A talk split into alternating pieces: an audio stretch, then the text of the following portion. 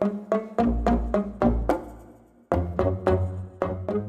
Areas in Finland surrounding Turku and Helsinki are on track to have a lockdown even more strict than this time last year. Reported cases in Finland have dropped between the 15th of March and the 21st of March for the first time since mid February, but numbers are still relatively high for a country the size of Finland. More importantly, the number of intensive care units needed have seen a marked increase, especially in the Helsinki region. This is presumably at least partially responsible for the imminent lockdown in the Uusimaa and Southwest provinces. Hi, my name is Antonio Santiago, and you're listening to Let Me Finnish, the podcast where we don't care which vaccine we get, just give us the friggin' jab. And in this episode, we will be discussing the current state of COVID in Finland, what the new lockdowns mean for you, and different strategies to handle what's coming your way. Thanks for listening, y'all. And before we begin the show, please let me finish.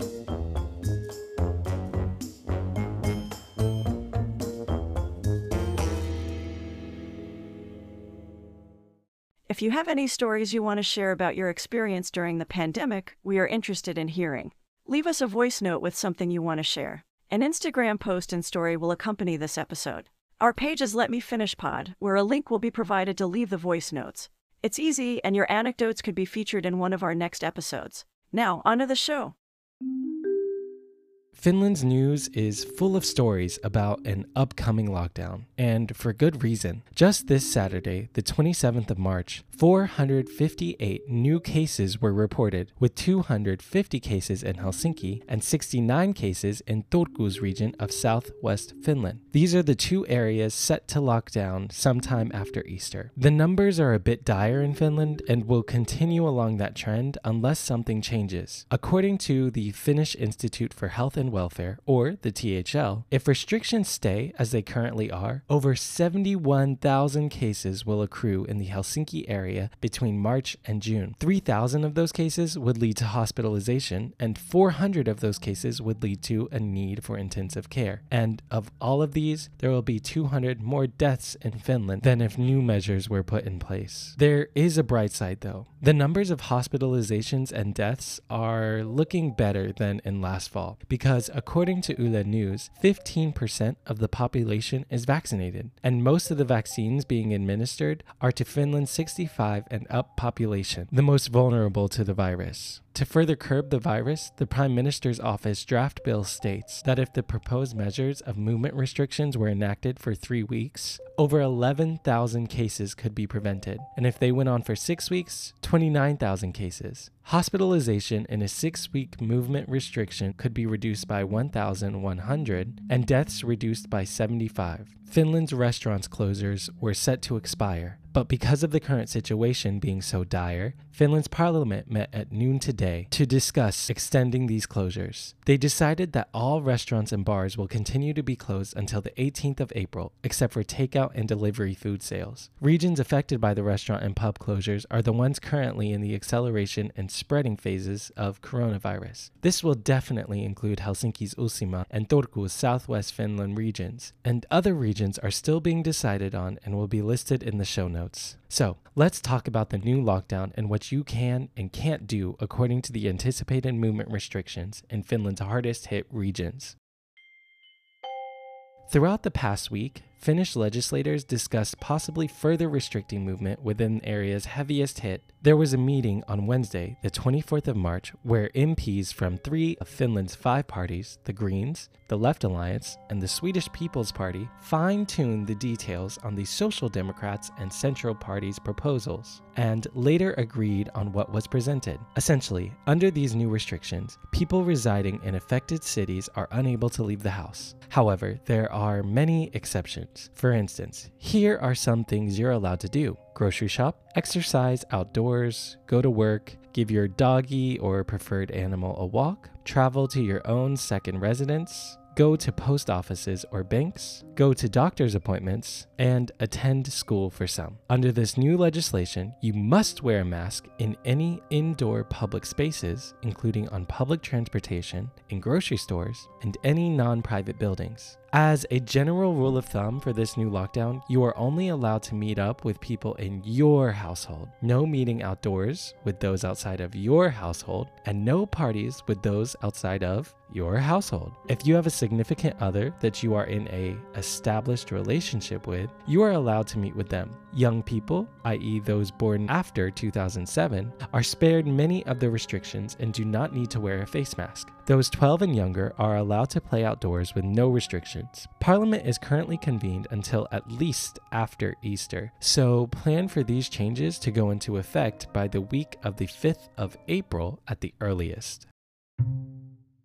This lockdown is even more severe than lockdowns we experienced around this time last year, and it's the most prohibitive lockdown Finland has enacted to combat coronavirus since the pandemic started. Thankfully, in Finland, trust in the health systems, the government, and fellow inhabitants are high, and the THL reports that mental health strains on working age people due to the pandemic are minimal because of this. Just 15% of those surveyed express a serious concern for Finland's healthcare system being able to handle the pandemic, and only 12% were seriously concerned with the capacity of the government to handle it. However, looming restrictions and the deterioration of the coronavirus situation have the possibility of exacerbating mental health issues. I'm not a professional on mental health, but I am a professional at giving people advice that I will personally ignore. So, here are some tips gathered from true experts. Look at the show notes. Concrete tip number one keep a daily routine. This is one that I actually do follow. During the last lockdown, this time last year, I actually look back on it very fondly because I was working out daily, sleeping consistently, and eating pretty healthy. Most of us have already been staying home, so this step might be easy for you. A good, simple place to start is by keeping your eating schedule consistent. Eat your breakfast, lunch, and dinner at around the same time every day. Then try to normalize your sleep schedule. Because you'll be spending a lot more time indoors and not shopping or meeting friends, it cannot be emphasized enough how important it is to go outside to get a little sun and exercise if you're able to. The World Health Organization suggests at least 30 minutes of light exercise daily. You can make it a walk outside, follow along with a YouTube video, or even intermittently work out between tasks at work. Advice like just exercise sounds obvious and can be patronizing, but it makes a world of difference. Plenty of studies show the correlation amongst mental health, daily routines, and exercise. Concrete tip number two go easy on yourself and be mindful of how you're feeling. Again, these tips may seem a bit corny, but they do help. While it is important to stay informed, consider that the news and media may be causing you stress. According to the Centers for Disease Control, you should also try to remember to breathe, get into meditating, and stretch. Also, be mindful of how much you're drinking. A glass or four of wine at night is okay if you're able to handle it, but is it affecting your mood the next day? Additionally, social isolation can be hard on anyone. Remember to keep in touch with your friends and family via FaceTime or WhatsApp. And lastly, concrete tip number three. If you're one of the 1 in 10 under severe mental health strain due to the pandemic, don't be afraid to reach out to your community or experts. Mental Health Finland has a hotline for crisis assistance that you can call at 092525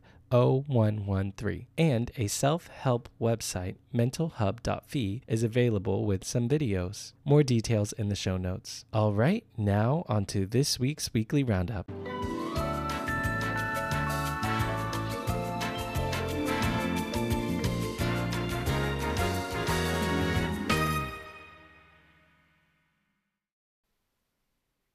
The Suez Canal, which about 12% of the entire world's shipments cut through, is currently blocked by a massive container ship. This is a BFD because more than 300 ships are stuck on both sides of the blockage. For those of you that don't know, the Suez Canal was built in order to have a shortcut from Eastern countries to Western countries without having to cut through Africa. However, many shipping containers are having to reroute around the whole continent. Ships are now taking 34 days to make their trips instead of the shorter 25 and a half days. It is holding up an estimated 9.6 billion with a B dollars of goods every day, around $400 million every hour. Remember the disagreement between the THL and the Administrative Agency of Southern Finland we talked about last week? The language in the Communicable Diseases Act was unclear on whether or not gyms and other facilities could legally be completely closed, or if they had the right to stay open if they were able to maintain 10 or less people. Now, the law has been clarified, and the scope has been increased to include dance venues, amusement and theme parks, indoor playgrounds, public saunas, other sports facilities, and swimming pools, which now can indeed be closed by the government. And finally, we hope you set your clocks forward an hour. On Sunday, the 28th of March, Finland changed their clocks for what might be the last time. The European Union agreed in 2019 to stop changing the clocks to account for daylight savings. But what member states have not agreed on is whether to keep the times as standard or daylight savings. I personally woke up shook this morning, wondering why I was so tired before I realized I lost an hour of sleep. And that's it for this week's episode of Let Me Finnish. If you liked this episode or found it helpful, please, please, please make sure to like, subscribe, follow, review, or whatever you can do wherever you are listening to the podcast. Our Instagram can be found at Let Me Finnish Pod. Thanks for listening, y'all. And before we end the show, please let me finish.